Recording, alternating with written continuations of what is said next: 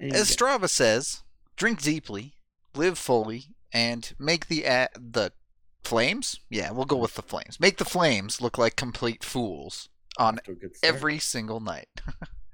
you can buy Strava Craft coffee and get 20% off when you use code DNVR20. Strava is the CBD infused coffee that you can now purchase in K cups as well as whole bean or ground, whatever type of coffee you might fancy. It's been known to help migraines, decrease anxiety, arthritis, IBS, many other aches and pains as well, and the CBD is non psychoactive. Just be sure to use that DNVR20 code to get that 20% off when you purchase. Supporting our partners is supporting us here at DNVR, so it really helps us out a lot when you use those codes for these products. And Cole gets another good righty and another right by Cole, a left by Cole this time. Tipped in front by Mika Rantanen. He shoots and scores. Nathan MacKinnon.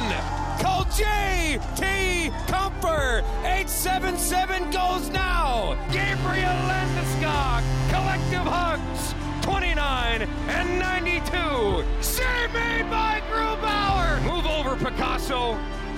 This piece of art is by MacKinnon. My goodness gracious.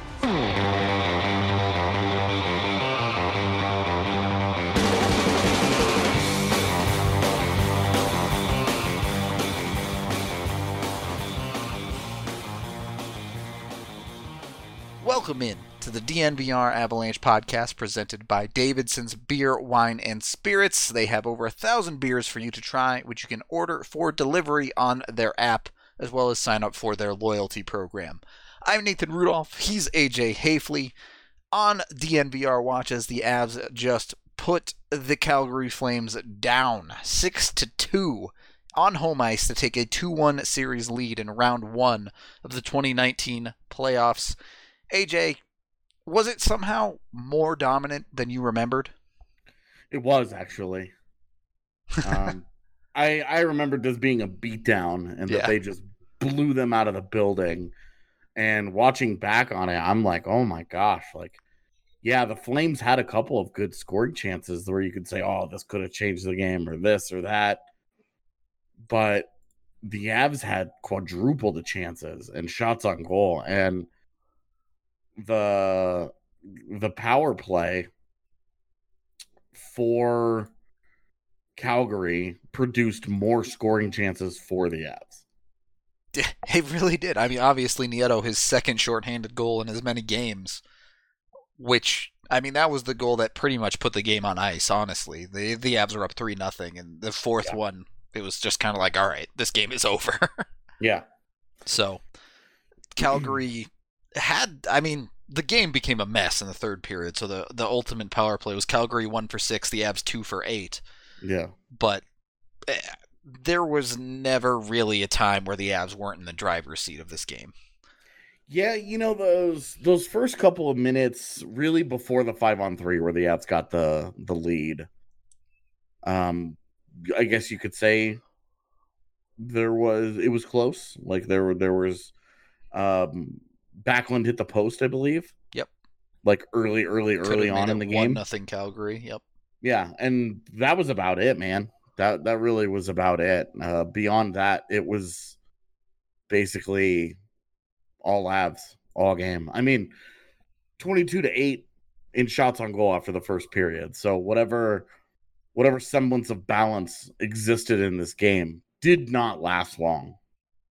Yeah, I, I mean, Avs had 56 shots. The Flames had 29 in the game. The Avs' worst period for shots on goal was the third, in which they had 16. So, uh, they were on a mission throughout this game. Uh, and then Nathan MacKinnon scoring the Avs' first goal is a beautiful goal, and the Avs just never looked back. They basically just said, "All right, cool, we're going to go out and dominate this team from start to finish," and they pretty much did, uh, top to bottom in the game. Calgary clearly by the end of the game was frustrated as things got extremely messy, but this was, despite Calgary being the one seed, this was a game where I think everyone watching the series just realized these two teams are not on the same level. Mm-hmm. So, eh, with the Avs being on the higher one. which was weird. I mean, just the how the seasons went and the uh the way that uh, Calgary just sort of breezed through the regular season. Yeah. Uh it was this game was kind of shocking. Like you knew you knew that they were going to win this game and that it was just the, the set of circumstances that existed existed in such a way to make it so that the Avs were going to be fine in this one, right? Pretty much. The there was just too much energy, too much everything, but it was it was dominant. Right. I mean, just dominant. It it felt less like oh, this was a game the Avs were always going to win and more like, oh, the Avs are just going to take this series. Yeah, it really did. Uh, it it really felt like, oh, okay, well, they're gonna smoke them now. Yep. and for the most part, done. they did. Right. Uh, they, I mean, they really did control the rest of the series. Game four obviously ended up close, but uh, another game where you could say, if not for Mike Smith, the Avs probably win in regulation. And then yeah, Mike Smith is the was only reason that yep. game was close. Yep. And then game five wasn't close. Exactly. So, you know, the Avs and the Avs thoroughly games two through five, the Avs thoroughly outplayed Calgary and at times completely dominated them. Yep. It, it this game was fun. Game yeah. two, we talked about being the spark of this team becoming a contender. Game three was kind of the team letting it all hang out and just showing yeah. what they can do. Game game game two was like we belong, and game three was like now we're gonna show you yeah how much we really belong. Exactly. It was it was like we're not we're not sleeping on any of this. Mm-mm. Right. We're they just out ready. Yeah, we're we're here to stomp you and get get on with the getting on. So and they did. They sure did. Uh, let's talk about the defenseman in this game. We'll get to the the obvious man, but was mm-hmm. this? I don't know. I wouldn't say it was Ian Cole's best game, despite nope. having multiple breakaways and picking up two assists. But you brought up a very good point during the game, knowing what we know now that Ian Cole went and had double hip surgery immediately after the playoffs. Mm-hmm. For him to saved a goal, had multiple breakaways, played a ton of PK, helped the Avs to two assists. Honestly, it's pretty impressive. There were there were problems, just like there were in Game Two in Calgary. There were some there were some issues watching it. Yep. And it was, you know, it's it's like, oh man, this is kind of rough, right? But knowing that he went and had double hip surgery right after this. It's fascinating to go back and, and rewatch this because, you know, when you're watching it, you're like, oh, this guy's bad and blah, blah, blah, blah, blah. Like, right? Like all that typical like frustration that yeah. you get when a guy when a guy is playing poorly and then and then you learn that context to go actually go back and rewatch it and to see it uh it's it was at least i thought it was it was interesting because i hadn't thought about it. I you know obviously we knew that he had the surgery and that we were you know we had seen him in the playoffs but to actually see the surgery or to know about the surgery and then to actually go back and watch the performance and kind of put those pieces together yeah. it's you're kind of like yeah you really do kind of walk out of that feeling like you know this is actually a little impressive right even with the the downsides of it realizing yeah. every time that dude tried to turn on his skates was probably killing him yeah it was like, probably very painful yeah so and if it wasn't he was on very good drugs and it was very painful after it was over and this is coming from a man who saved a goal with his face. Yeah. all I game, could so. all I could think of, all I could hear when I saw that was Rob Riggle shouting in the face. yeah. Also applies to Val Nichushkin's face goal for yeah, sure. But very much so. Um, yeah, so it's it's funny how you view those things in hindsight once you know the full story for sure. Something to keep in mind in those type of moments. Yeah. Um, but uh, look, uh, the Avs top three kind of just took this game and, and made it theirs. Obviously, Nathan MacKinnon, the first two goals of the game. This was. I would say this was the series where MacKinnon proved himself as the offensive leader of this team, even in the important moments, right? Yes, Mhm. he had some great moments in the 13 14 playoffs, but the Avs really had struggled through the playoffs in 17 18. They belonged with Nashville, but they weren't getting these important goals that Nathan MacKinnon came out after winning game two in OT, says, This is our house. Ain't nobody gonna beat us in here. Yeah, they cashed. Yep. That was that was really it. Uh the big guns stepped up, led the way, and cashed in on the chances. And that was really the difference between this series and uh the Nashville series. Uh I mean, I guess other than the fact that the Avs like dominated play. Yeah. But it was I mean, there's one thing about Nathan MacKinnon that's always been true. Everywhere he's been, his whole career, he's always been a postseason performer Yep.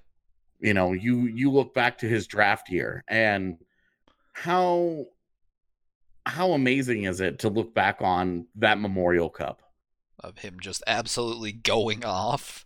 and you had three of the top four picks in the memorial cup that year competing uh With in- or in- against each other, yeah. exactly like seth and and it was top two the top forwards were going against the top defensemen Yep. and it was we don't know who the top forwards really are there's some debate here but there is a clear cut number one defenseman and he is going head to head against these guys and nathan mackinnon threw up five points against seth jones And was just like, What's up? and shredded the memorial cup Yep.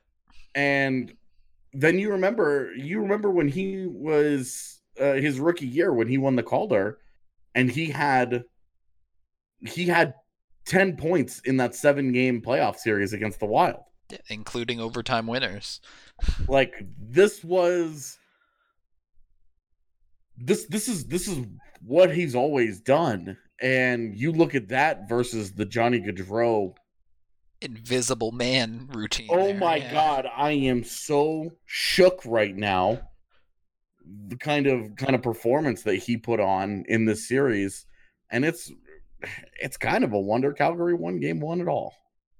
Yeah, I, I mean, you you said it right. Mike Smith and the nobodies versus the Colorado Avalanche, basically. Yeah, Um, yeah. when you look at you look at who scores in this, it's Noah Hanifin to make it six two, so you Mhm. don't care. Yep. And Sam Bennett off of off the skate right. It to make it four to one, a where you're like, a couple of oh, yeah. wonky goals after the game was over. Yeah. Like those are okay. You don't mind that. Um the the the, the goals in, you know, game 1, they did their thing, whatever. And really the only point through now 3 games that Gaudreau has is a secondary assist on a play that involved two odd bounce two awkward bouncing pucks that three guys just slapped at and the last one happened to go in the net. Yeah. It was like the perfect slap. Straight up.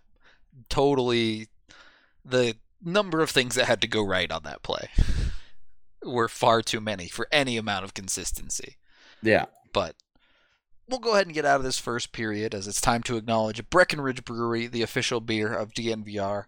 I actually don't have a Breck beer. I was drinking them earlier in this game, but they were too good and I drank them all. So I drank myself out of Breck beer. Uh, highly recommend it to anyone who has not tried it yet. Now's as good a time as any.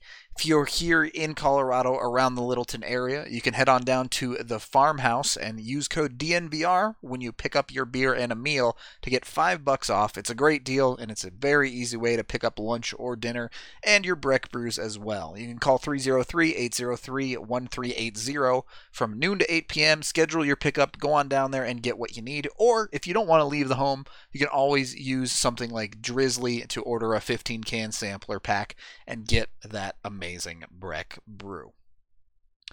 Second period of the DNVR Avalanche podcast presented by Davidson's Beer, Wine, and Spirits with Rudo and AJ. I beat around it for the first period, but this was, in fact, Cale Makar's first ever NHL game. And obviously, incredible moments throughout, but just. Mm-hmm. I think. I don't remember a rookie, even Nathan MacKinnon, whose entrance into the NHL was that hype, that incredible of the the entire arena just absolutely losing their minds because he stepped on the ice at all. Yeah. So right from second one in the NHL, it was apparent that Cale Makar was going to be something special. And obviously he ends up getting the goal. And to me, it almost felt like the Pepsi Center as a 18,000 strong single-handedly willed that moment into existence by themselves. Yeah, the only other the only other debut that I remember being quite that hype was Auston Matthews. Yeah. And he scored four goals in that game. Right. So. Kind of went off. Yeah. C- congratulations on having the the debut of debuts. Yep. Um Makar just made it look easy. He really did. He I think I think he's going to screw it up for Bowen Byram because Byram's going to come in next year and he's going to he's probably going to look like a normal rookie. Right, not like an absolute freak who's capable of putting up a point per game season in his rookie season.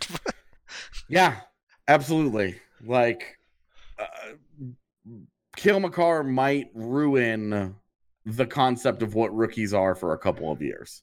Yeah. For Avs fans. Probably just because true. this is this is it's always you know and it's it's kind of always been this way with Avs rookies. Yep. Yeah um forsberg was amazing. I guess that was technically quebec, quebec but still ridiculous yeah. Yeah. And and then you know they had the the drury Hejduk tandem as well yeah before that. finished, uh Drury and Hejduk finished uh, top three in the Calder voting in the same season. Landeskog won it. Uh, Duchene had, was very good. Yep. Um, you know, M- MacKinnon won the Calder. Uh, at worst, Makar will finish second in Calder voting. So it's just kind of a long, long history of impressive Avalanche rookies, and Makar arguably the best among all those. I'm forget I left out Paul Stastny who had like 76 points in his rookie year. Yeah, and we've talked about it a lot uh, in various circles, whether it be on the DNVR lounge or otherwise. But mm-hmm. Makar, every single time he touches the puck, you just get that feeling in the pit of your stomach that something special is happening. It it has that it factor yeah, he has like look, everybody everybody loves MacKinnon watching MacKinnon play and understands what a special talent he is. Yep. But Makar brings the Forsberg element. Exactly. The the one where it just looks different. Yep. Especially when you think about Makar being the defenseman where it just it's just different. And there isn't a better word to describe it because that's what it is. It's just different. Yeah. It it stands out in its own way. It's it's dominant in its own way. There's a singularity to it. And this is the one thing when I and, and I don't want to get into it, but when I try to talk to, to to Vancouver people and say, "Hey, like there's there's an element here that you're looking at the underlyings and you're looking at the point totals and your age and this and that. And I'm like, look, I've watched a lot of Quinn Hughes play. It just doesn't have that. it just it's just not there. Like he's a very, very good player. Yeah. But Cale Makar is just the the whole package. He is the combination, the the the maturity. And and you you think about it. You think about when each when each of them was asked about the Calder the answers that they gave respectively and it really just kind of showed where they were and the difference between them maturity wise. I love the answer of Hughes being like, "Yeah, I check out Makar all the time, and I'm Yeah. keeping an eye on it." And Makar being like, "I don't think about it at all." And and he was and he, you know, and like I have no issues with that. Yeah, no, I don't I don't have any any bones about him being like, "Hey, I, I keep an eye on it. I want to win it. I want to be the best rookie. I want to I want to win that thing. You only get one chance to win this one particular award. I want to win it." Yep. I don't have any issues with Quinn Hughes feeling that way. But that you ask Cale Makar about it and he completely dismisses it. Yep. And and it's a genuine thing. He will not talk about himself. And there was no better example of how uncomfortable he is when it comes to Yeah, praise than after the story. Last game. When they played the Rangers and they were sitting up at the podium and Landeskog is talking about him and talking about him and he's like, "All he- right, he's just lavishing him with praise and all of it just and Makar's literally has to tell him to stop. Okay, all right, let's knock it off now. We're done with this. yeah, yeah." I there are two types of elite players that I hear other players in the NHL talk about. There are the players that no one wants to play against. That's Nathan MacKinnon. Yeah. No one wants to play against Nathan MacKinnon. They don't want to get roasted by that guy. When other players talk about Cale Makar, they just spout off about how incredible he is and how the things he does are ridiculous and how he's an amazing talent. And It's all about how special he is. Yeah, exactly. MacKinnon Like- it, MacKinnon is on a Hall of Fame path. We talked about it on a previous podcast, but he doesn't have that. He doesn't have the oh my god, everyone in the league thinks this guy is unbelievable. It's I mean, it's funny you say that because I've sat in press boxes and listened and talked to opposing players, Yep. and they do feel like they watch MacKinnon and they're in awe. Sure. And even then, when they watch Makar, it's Yeah. completely different. Yep. It's something completely different. It's they, the 0.01 percent of the guys uh, of the hockey players in the world, the the absolute tip top in the world, look at Cale Makar with envy, And can't comprehend how he even does some of the things Yeah. that he does. and just and just look at him, and they're like, "You're kidding! Like this is not real. This is not possible." Yep. And it started on day one. Yeah. I mean, from the this- very beginning.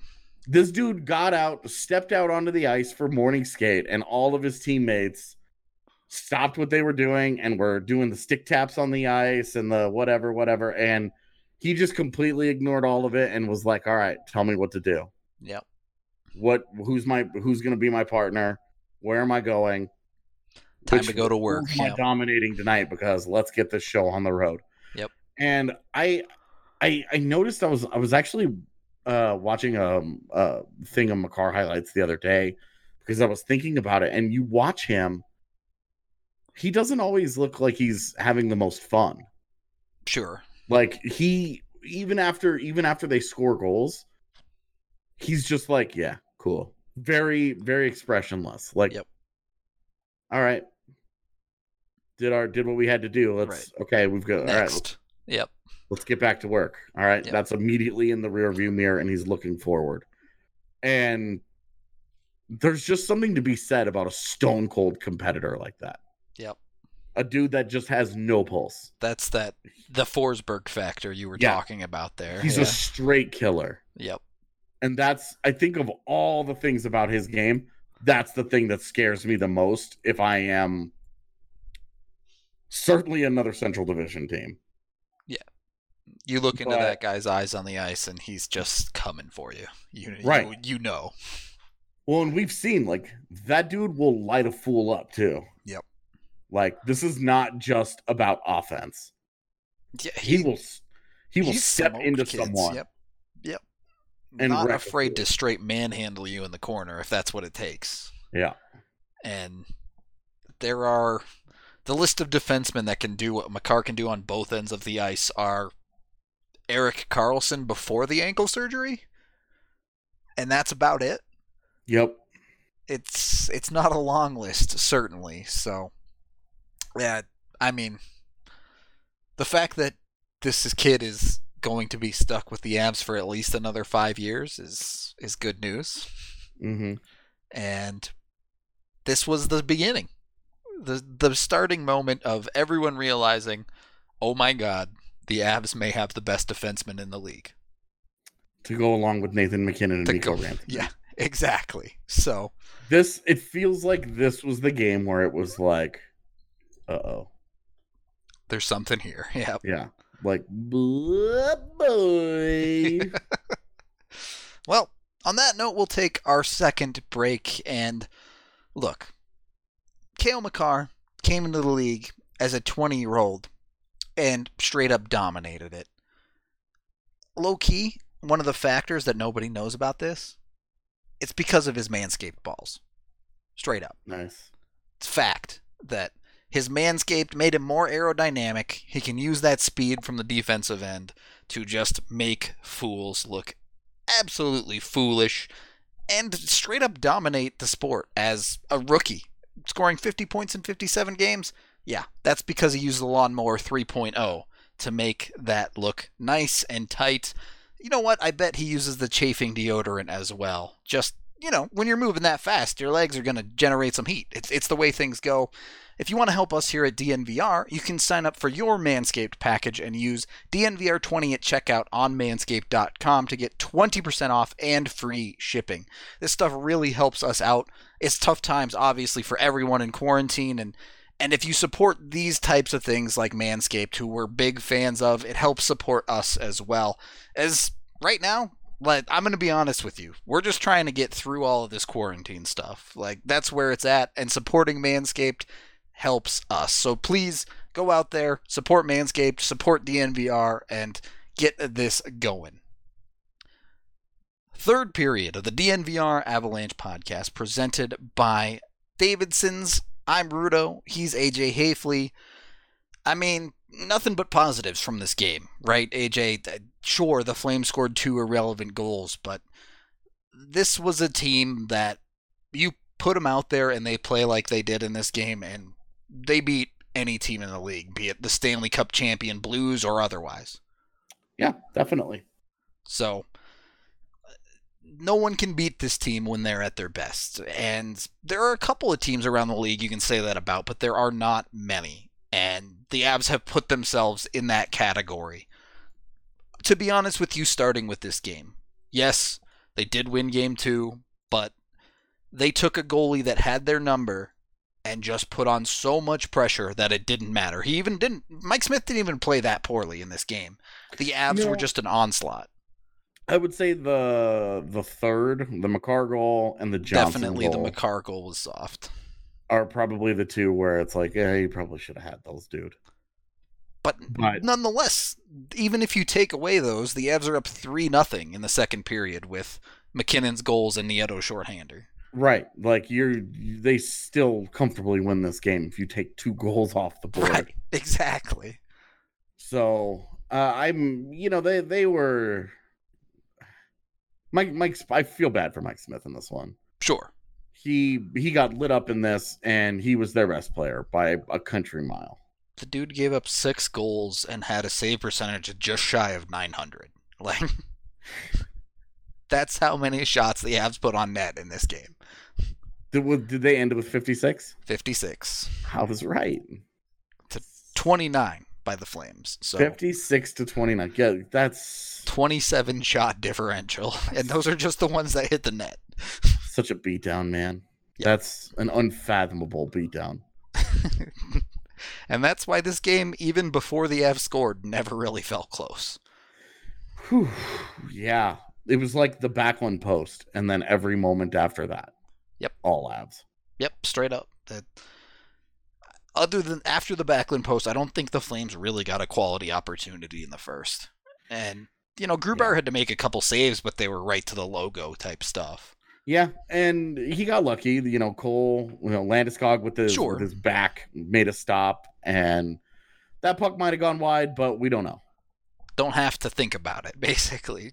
Just give credit to Landy just in case. Yeah, definitely. And Ian Cole definitely saved a goal with his face. Oh yeah, that was a goal for sure. So beast. Gotta respect that. I don't really have much else to say about this game, man. If you want to, Yeah, as as Chad has mentioned, if you would like to bring up uh, the Alex Absolutely. Newhook Award The- today, the actual news is uh, Alex Newhook winning the uh, the Tim Toolman Taylor NCAA Rookie of the Award, uh, Rookie of the Year award. Um, obviously, I think it's well deserved with a, a, an incredible season. He already had won pretty much every award a rookie can win in the Hockey East, so just getting that recognition on the national level. Uh, the kid's an unbelievable talent. I mean, Cale Makar didn't win any rookie stuff like that in his rookie freshman year. yeah, but freshman season, yeah, they're granted, he played for UMass. That was not a great team that year, but yeah a UMass team that the year before I think had won four games. yeah, they were. I mean, Cale Makar led them to a conference champion or a NCAA championship game in two years. Obviously, they didn't win, but Yeah, and like there's some help, guys like John Leonard and Mario Ferraro, and some good Sure. and but like obviously, Cale Makar led the almost led the country in scoring as a defenseman, which would have been a first. Yep. Um, the, it's just That's just a little different. Yeah, yeah, just that's a the correct response to that is to just laugh. Yeah. Uh, with Alex Newhook, man, I'm I don't know, I don't know uh, that the extra year is a great thing for both him and the organization. Yep. And the ultimate luxury that they Right. don't feel pressed. You Yep. know, I mean, imagine, uh, imagine had Vancouver taken Newhook, and I'm just using a team randomly. No, this is not like me picking on Vancouver. Um, but if if imagine had the Canucks taken Newhook tenth instead of Podkolzin, Right. there would have been a ton of noise about him signing this year. Yep. About him coming out and it, him being a one and done. Pretty much any lesser team than the Avs is probably, at very least, seriously considering signing him, if not Yeah. signing him. Like there's there's like what? I mean, St. Louis would have signed him. Yeah. The only teams I think that might be holding off on it are the Avs, maybe Boston, maybe Tampa Bay. Yeah, those are the three teams that I also had. Those Yep. three exact teams Yep.